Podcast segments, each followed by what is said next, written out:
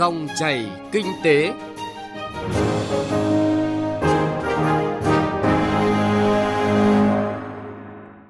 Biên tập viên Hà Nho xin chào quý vị và các bạn. Chương trình Dòng chảy kinh tế hôm nay chúng tôi chuyển tới quý vị và các bạn những nội dung sau. Các dự án theo hình thức đối tác công tư PPP giao thông tiếp tục gặp khó, giải pháp nào tháo gỡ? Quy hoạch hàng không hai yêu cầu về tính dự báo và tính khả thi. Làm gì để thành phố Hồ Chí Minh thực sự là động lực tăng trưởng của cả nước? Trước tiên mời quý vị và các bạn cùng nghe những tin tức kinh tế cập nhật. Ngân hàng Phát triển châu Á ADB dự báo kinh tế Việt Nam sẽ tăng trưởng mạnh mẽ và vững chắc ở mức 6,7% trong năm nay và 7% vào năm 2022. Động lực thúc đẩy tốc độ tăng trưởng tổng sản phẩm quốc nội của Việt Nam là lĩnh vực sản xuất theo hướng xuất khẩu, đầu tư gia tăng và thương mại mở rộng. Tiếp đó là những cải cách đang diễn ra nhằm cải thiện môi trường kinh doanh và sự tham gia của Việt Nam vào các thỏa thuận thương mại tự do đa phương sẽ tiếp thêm nhiên liệu cho đà tăng trưởng. Thủ tướng Chính phủ vừa ban hành quyết định số 640 về việc chấp thuận chủ trương đầu tư dự án đầu tư phát triển kết cấu hạ tầng khu công nghiệp Quế Võ 2 giai đoạn 2. Mục tiêu dự án là đầu tư xây dựng và kinh doanh kết cấu hạ tầng khu công nghiệp với quy mô 277,64 ha. Tổng mức đầu tư của dự án là hơn 2.990 tỷ đồng, trong đó vốn góp của nhà đầu tư để thực hiện dự án khoảng 450 tỷ đồng. Phó Thủ tướng Chính phủ Lê Văn Thành vừa có ý kiến về việc điều chỉnh dự án đường nối cao tốc Nội Bài Lào Cai đến Sapa, tỉnh Lào Cai theo hình thức BOT. Đây là dự án được đầu tư nhằm đáp ứng nhu cầu vận tải ngày càng tăng cao, rút ngắn thời gian đi từ Lào Cai đến Sapa và ngược lại. Đồng thời, dự án góp phần nâng cao hiệu quả khai thác của đường cao tốc Nội Bài Lào Cai. Tổng mức đầu tư dự án là 2.510 tỷ đồng, được chia thành hai giai đoạn. Giai đoạn 1 2018 đến 2020, giai đoạn 2 sau năm 2020. Giá thép trên thị trường những ngày này dao động từ mức 18.200 đến 20.000 đồng một kg. Đây là mức tăng mạnh và các nhà máy liên tục chào giá mới tới các đại lý với mức tăng khoảng 50% so với cùng kỳ. Nhiều ý kiến đặt nghi vấn có sự bắt tay giữa các công ty thép hay có hiện tượng đầu cơ nâng giá mặt hàng này. Tuy nhiên, theo các bộ ngành và doanh nghiệp, đây là động thái hết sức bình thường. Nguyên nhân chính là năm nay, dự kiến kinh tế Việt Nam sẽ phục hồi và tăng trưởng khoảng trên 6%, nhu cầu sản phẩm sắt thép cũng sẽ tăng mạnh.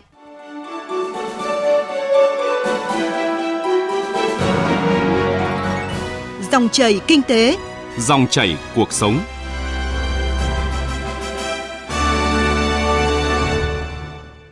Thưa quý vị và các bạn, sáng qua, một trong ba dự án thành phần cao tốc Bắc Nam triển khai theo hình thức đầu tư đối tác công tư PPP đoạn Nha Trang Cam Lâm, chính thức ký kết hợp đồng xây dựng kinh doanh chuyển giao BOT.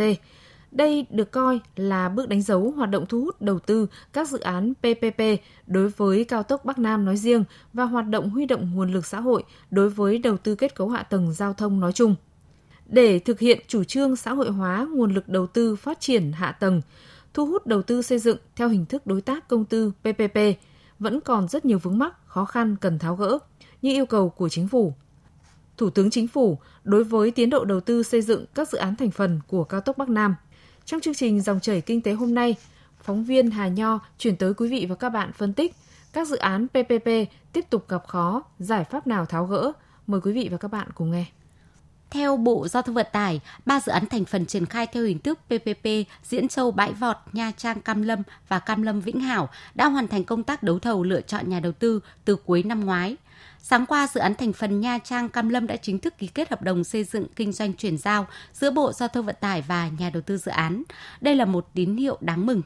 Tuy vậy, vẫn còn rất nhiều nỗi lo với những khó khăn vướng mắc cần sự quyết tâm và tập trung cao độ từ hai phía, đại diện cơ quan nhà nước có thẩm quyền và nhà đầu tư. Thứ trưởng Bộ Giao thông Vận tải Lê Đình Thọ nhấn mạnh, dự án được triển khai rất cần sự nỗ lực tập trung trước hết là của Bộ Giao thông Vận tải, trên tinh thần tập trung, phối hợp tạo điều kiện thuận lợi nhất cho các nhà đầu tư dự án, thực hiện dự án đầu tiên một cách đầu xuôi đuôi lọt.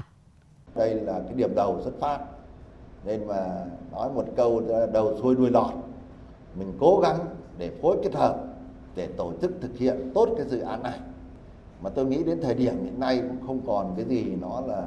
rào cản lớn cho công tác triển khai. Nên sau khi ký kết hợp đồng xong, thì giữa cơ quan quản lý nhà nước có thẩm quyền cũng như nhà đầu tư, chúng ta phải tập trung để triển khai các thủ tục cũng như triển khai ở hiện trường. Đến nay, trong số 11 dự án thành phần cao tốc Bắc Nam phía Đông giai đoạn 2017-2020, Bộ Giao thông Vận tải đã triển khai thi công 6 đoạn tuyến sử dụng nguồn vốn đầu tư công, bao gồm Cao Bồ Mai Sơn, Mai Sơn Quốc lộ 45, Cam Lộ La Sơn, Vĩnh Hảo Phan Thiết, Phan Thiết Dầu Dây và cầu Mỹ Thuận 2 hai dự án thành phần mới được Quốc hội quyết định chuyển đổi hình thức đầu tư PPP sang đầu tư công là quốc lộ 45 Nghi Sơn và Nghi Sơn Diễn Châu vào đầu tháng 2 năm 2021 cũng đang tích cực tập trung tiến hành công tác lựa chọn nhà thầu để tổ chức khởi công trong tháng 6 năm nay. Đối với ba dự án đầu tư theo phương thức đối tác công tư PPP hiện nay, vướng mắc lớn nhất đó là trong khi quá trình xây dựng hồ sơ mời thầu, đàm phán hợp đồng dự án diễn ra trong thời điểm giao thời, có nhiều thay đổi về quy định pháp luật liên quan như quy định về quản lý chất lượng thi công, bảo trì công trình, quy định về quản lý dự án đầu tư xây dựng. Đáng chú ý hơn, luật đầu tư theo phương thức đối tác công tư PPP mới có hiệu lực, nhưng các nghị định hướng dẫn luật PPP còn nhiều điều khoản chưa phù hợp với các tình huống từ thực tiễn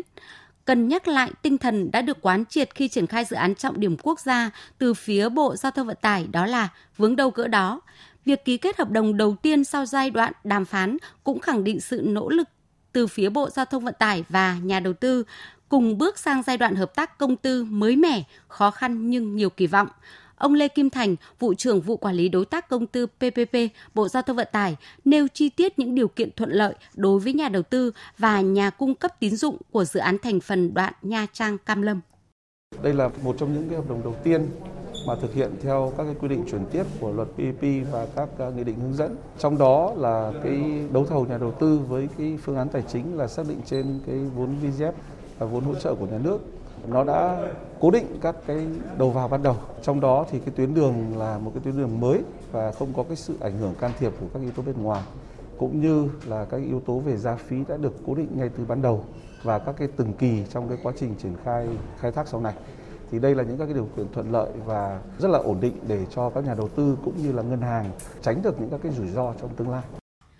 Cơ chế chia sẻ phần tăng giảm doanh thu, điều chỉnh thời hạn hợp đồng dự án, thanh toán phần vốn nhà nước, quyết toán dự án, quy định về đền bù do chấm dứt hợp đồng trước thời hạn, điều chỉnh bổ sung hạng mục công trình, điều chỉnh giải pháp kỹ thuật, biện pháp thi công sẽ vẫn là những khó khăn, điểm bất cập của ba dự án theo hình thức PPP của cao tốc Bắc Nam – Điều này chỉ một mình Bộ Giao thông Vận tải sẽ không giải quyết nổi, rất cần sự vào cuộc đồng bộ có trách nhiệm của các cơ quan bộ ngành liên quan như Bộ Kế hoạch và Đầu tư, Bộ Tài chính, Bộ Xây dựng cùng tích cực nỗ lực tập trung tháo gỡ để hoàn thành nhiệm vụ và mục tiêu chung, đầu tư xây dựng và hoàn thành 2.000 km cao tốc trong giai đoạn 2021-2025. Phấn đấu đến năm 2030, cả nước có 5.000 km đường cao tốc như yêu cầu của chính phủ. Ông Nguyễn Đức Kiên, tổ tư vấn của Thủ tướng Chính phủ nhận định sẽ còn nhiều khó khăn vướng mắc đối với việc triển khai các dự án giao thông theo hình thức PPP thực hiện trong quá trình chuyển tiếp. Tuy vậy, sự tham gia của nhà đầu tư dự án PPP được ký kết lần này sẽ mở ra giai đoạn phát triển mới trong việc thu hút nguồn vốn tư nhân. Hiện nay thì đây là dự án đầu tiên để chúng ta triển khai theo luật PPP thì à, phải để cho doanh nghiệp người ta triển khai đã, xong rồi chúng ta sẽ sẽ biết được. Chưa có một cái cái dự án nào mà chúng ta thuận lợi như này là chúng ta đã giải phóng đến 99% mặt bằng. Vốn thì nhà nước đã lo tới gần 50% thì như vậy là sự chia sẻ giữa nhà nước và doanh nghiệp là tương đối là hài hòa. Thì chúng ta hy vọng là chúng ta sẽ khắc phục được các cái tồn tại của những cái dự án trước. Chung quan điểm này, với các khó khăn vướng mắc vừa nêu, rất cần tiếp tục được đàm phán tháo gỡ với sự vào cuộc tập trung của các cơ quan quản lý nhà nước có thẩm quyền để cùng sắn tay vào việc giải quyết sốt giáo dứt điểm, thúc đẩy quá trình thu hút đầu tư ba dự án thành phần cao tốc Bắc Nam trong quý 2 này, sớm đưa dự án về đích đúng tiến độ, góp phần phát triển kinh tế xã hội đất nước.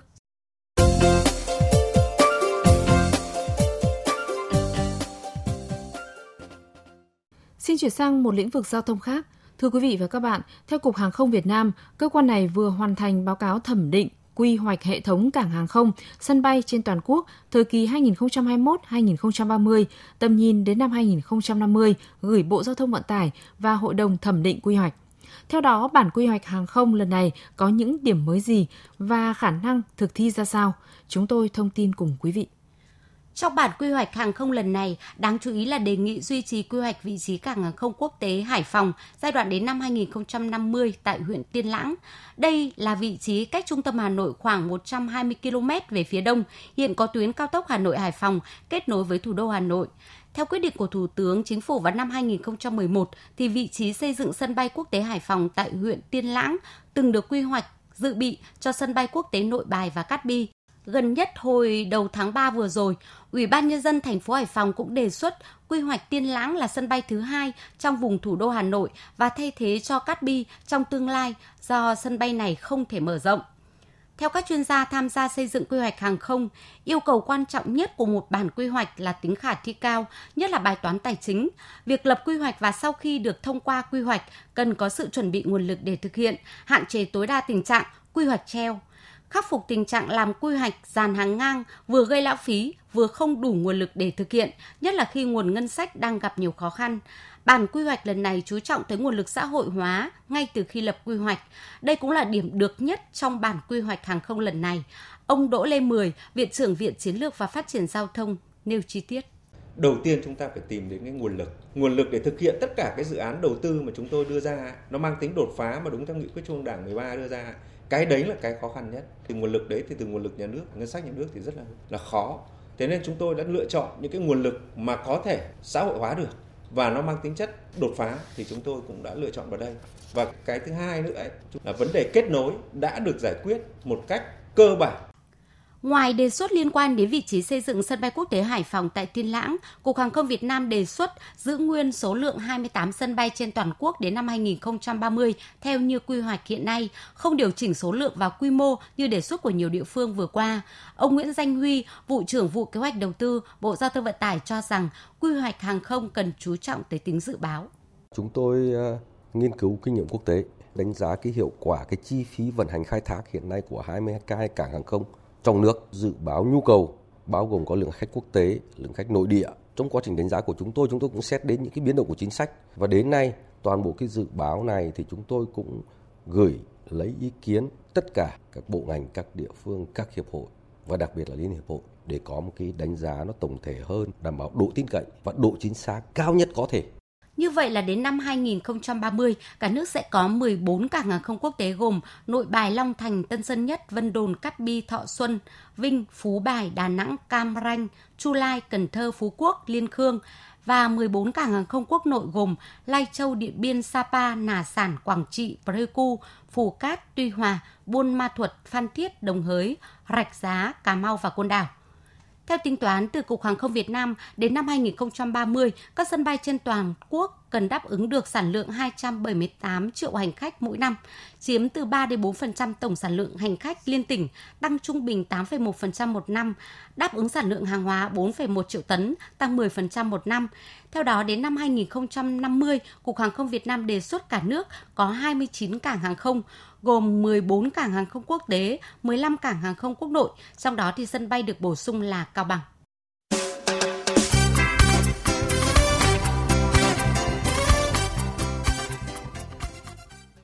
Quý vị và các bạn, Thành phố Hồ Chí Minh đang từng bước xây dựng đề án quy hoạch phát triển thời kỳ 2021-2030 và tầm nhìn đến năm 2045. Trong đó, thành phố thể hiện khát vọng trở thành một đại đô thị thông minh, năng động, sáng tạo, mang đẳng cấp khu vực và quốc tế. Thành phố đưa ra những mục tiêu, chỉ tiêu cụ thể về tăng trưởng kinh tế, thu nhập bình quân đầu người và vai trò của thành phố trong vùng kinh tế trọng điểm phía Nam. Theo nhiều nhà quản lý, chuyên gia kinh tế, Thành phố Hồ Chí Minh phải giải được bài toán về hạ tầng, khoa học công nghệ và nguồn lực thì mới có thể bứt phá để đạt được mục tiêu đề ra, đặc biệt là thực sự trở thành động lực tăng trưởng của cả nước. Bài viết của Minh Hạnh, phóng viên thường trú tại Thành phố Hồ Chí Minh đề cập vấn đề này. Theo tiến sĩ Trần Du Lịch, thành viên tổ tư vấn kinh tế của Thủ tướng Chính phủ, giữ vững vị thế vai trò đầu tàu của thành phố Hồ Chí Minh là vấn đề mang tầm quốc gia chứ không phải chuyện của riêng thành phố. Việt Nam có phát triển được hay không nằm ở chỗ có hay không tận dụng được động lực phát triển đầu tàu thành phố Hồ Chí Minh. Trước thực tế thành phố Hồ Chí Minh đang giảm dần tốc độ tăng trưởng, cần phải xem lại khả năng chống chịu của thành phố trước những biến động bất thường của kinh tế. Những hạn chế về hạ tầng giao thông, về cơ chế đang khiến thành phố gặp khó khăn trong phát triển. Trong 10 năm tới, thành phố Hồ Chí Minh cần duy trì tốc độ tăng trưởng gấp 1,2 đến 1,5 lần mức bình quân của cả nước – Hoạt động kinh tế phải là hoạt động mang tính thị trường nhất cả nước, nếu không sẽ không còn năng động. Muốn như vậy, thành phố Hồ Chí Minh cần cơ chế phù hợp với siêu đô thị để phát huy tính năng động sáng tạo, phát huy được vai trò của mình, giữ được vị trí đầu tàu. Chính quyền đô thị là phân cấp phân quyền, tự chủ, tự chịu trách nhiệm là thành nghị quyết thay nghị quyết của quốc hội để tạo một không gian một cái chỗ để thành phố phát huy được cái năng động sáng tạo của mình mà theo khuôn khổ pháp luật nếu làm được cái này thì thành phố có thể phát huy được vai trò của mình và giữ được vị trí làm việc đó không phải vì thành phố, mà vấn đề quốc gia, vấn đề triển khai nghị quyết đảng đại hội đảng 13 tạo động lực phát triển trong 15 năm tới nếu cơ chế đang được ví như chiếc áo chật với thành phố Hồ Chí Minh, thì hạ tầng, nhất là hạ tầng giao thông, đang là một chiếc áo thiếu trước hụt sau. Nhiều nhà quản lý cho rằng hạ tầng giao thông như hiện nay không đáp ứng được sự phát triển của thành phố và lại càng không thể liên kết vùng. Bà Nguyễn Thị Hoàng, Phó Chủ tịch Ủy ban nhân dân tỉnh Đồng Nai phân tích, một trong những đặc trưng của thành phố Hồ Chí Minh và vùng kinh tế trọng điểm phía Nam là tỷ lệ người nhập cư cao nhất cả nước, nên phải đối mặt với nhiều mặt trái như kẹt xe, ngập lụt, ô nhiễm môi trường. Hiện nay Đồng Nai giáp thành phố Hồ Chí Minh kết nối bằng một tuyến cao tốc và hai tuyến quốc lộ nhưng đều quá tải kẹt xe. Giao thông kết nối với các tỉnh khác khó khăn chính là một trong những nguyên nhân khiến GRDP sụt giảm. Đồng Nai đồng ý với thành phố Hồ Chí Minh chủ trương xây dựng cầu Cát Lái, mở rộng cao tốc thành phố Hồ Chí Minh Long Thành dầu dây từ 4 lên 12 làn xe, làm đường sắt cao tốc, đường sắt nhẹ. Đồng thời Đồng Nai cũng kiến nghị giữa hai địa phương còn có lợi thế giao thông thủy lớn nhưng khai thác hạn chế, chưa chia sẻ áp lực với giao thông bộ nên cần khai thác mạnh hơn, đặc biệt cho du lịch, vận tải. Muốn làm được những điều đó, cơ chế liên kết vùng cần rõ ràng và hiệu quả hơn. Trung ương có những chính sách riêng cho vùng để thành phố Hồ Chí Minh phát triển được, kéo theo các địa phương trong vùng cùng phát triển. Thì à, kiến nghị là thành phố Hồ Chí Minh cũng là một cái đầu tàu à, để à, kết nối và với cái vai trò là anh cả trong vùng thì cũng mong rằng là thành phố Hồ Chí Minh sẽ là ưu tiên để mà quy hoạch đầu tư các công trình hạ tầng mang tính liên kết vùng giải bài toán hạ tầng để thành phố Hồ Chí Minh trở thành một đô thị hoàn chỉnh, khai thác tối đa những lợi thế về vị trí của mình. Để thành phố Hồ Chí Minh phát triển bền vững, nhiều chuyên gia khẳng định chỉ có con đường phát triển khoa học công nghệ, nâng cao năng suất các yếu tố tổng hợp để đẩy nhanh tiến trình tăng trưởng theo chiều sâu, tham gia chuỗi giá trị toàn cầu. Ông Lê Xuân Định, Thứ trưởng Bộ Khoa học Công nghệ cho rằng, chính vì có vai trò là động lực tăng trưởng của cả nước nên năng lực sáng tạo của thành phố Hồ Chí Minh thể hiện năng lực sáng tạo quốc gia và sự phát triển của thành phố thể hiện sự phát triển quốc gia. Để thực hiện mục tiêu tăng trưởng đến năm 2030 và tầm nhìn đến năm 2045, thành phố đang đứng trước nhiều thách thức buộc phải vượt qua. Đó là cơ chế đặc thù chưa đủ, giải pháp đột phá còn thiếu, thế mạnh của doanh nghiệp về vốn và lao động không còn nữa. Các doanh nghiệp hiện chỉ còn con đường nâng cao năng suất chất lượng và hiệu quả trên cơ sở ứng dụng khoa học công nghệ, nhưng mới chỉ có 36,4% doanh nghiệp có hoạt động đổi mới sáng tạo, 121 doanh nghiệp trích quỹ phát triển khoa học công nghệ. Trong hệ thống đổi mới sáng tạo của thành phố thì doanh nghiệp phải là trung tâm để đưa nhanh những cái tiến bộ khoa học công nghệ vào sản xuất và đời sống, tạo ra tiền, tạo ra sản phẩm hàng hóa. Viện nghiên cứu trường đại học là các đơn vị nghiên cứu mạnh. Thành phố tiếp tục quan tâm đến cái việc là khơi thông cái nguồn lực đầu tư xã hội cho khoa học công nghệ và đặc biệt đổi mới sáng tạo. Những phân tích kiến nghị giải pháp của các nhà quản lý, nhà khoa học, chuyên gia đưa ra là cơ sở để thành phố Hồ Chí Minh đặt ra yêu cầu đối với đơn vị tư vấn lập quy hoạch phát triển thành phố Hồ Chí Minh thời kỳ 2021-2030, tầm nhìn đến năm 2045. Công tác quy hoạch phải lường hết những khó khăn thách thức của dịch bệnh tác động đến tăng trưởng kinh tế. Chủ tịch Ủy ban nhân dân thành phố Hồ Chí Minh Nguyễn Thành Phong cho biết, các quan điểm chiến lược định hướng phát triển của thành phố thời kỳ 2021-2030, tầm nhìn đến năm 2045 cần được định hình và thể hiện rõ để quy hoạch thực sự là công cụ quan trọng trong quản lý và điều hành phát triển kinh tế xã hội. À, thành phố cũng đã lập cái ban chỉ đạo để à, xây dựng à, và lập cái quy hoạch kinh tế xã hội giai đoạn từ đây đến 30 cũng như là tầm nhìn cho năm 2045. Thành phố đúc mời gọi các cái đơn vị tư vấn, uy tín trong và ngoài nước để tham gia lập cái quy hoạch thành phố. Thì kinh phí có thể là một phần ngân sách và một phần xã hội hóa để cái công tác quy hoạch đạt được chất lượng cao à, và chuyển thể được những cái khát vọng vươn lên mạnh mẽ của thành phố.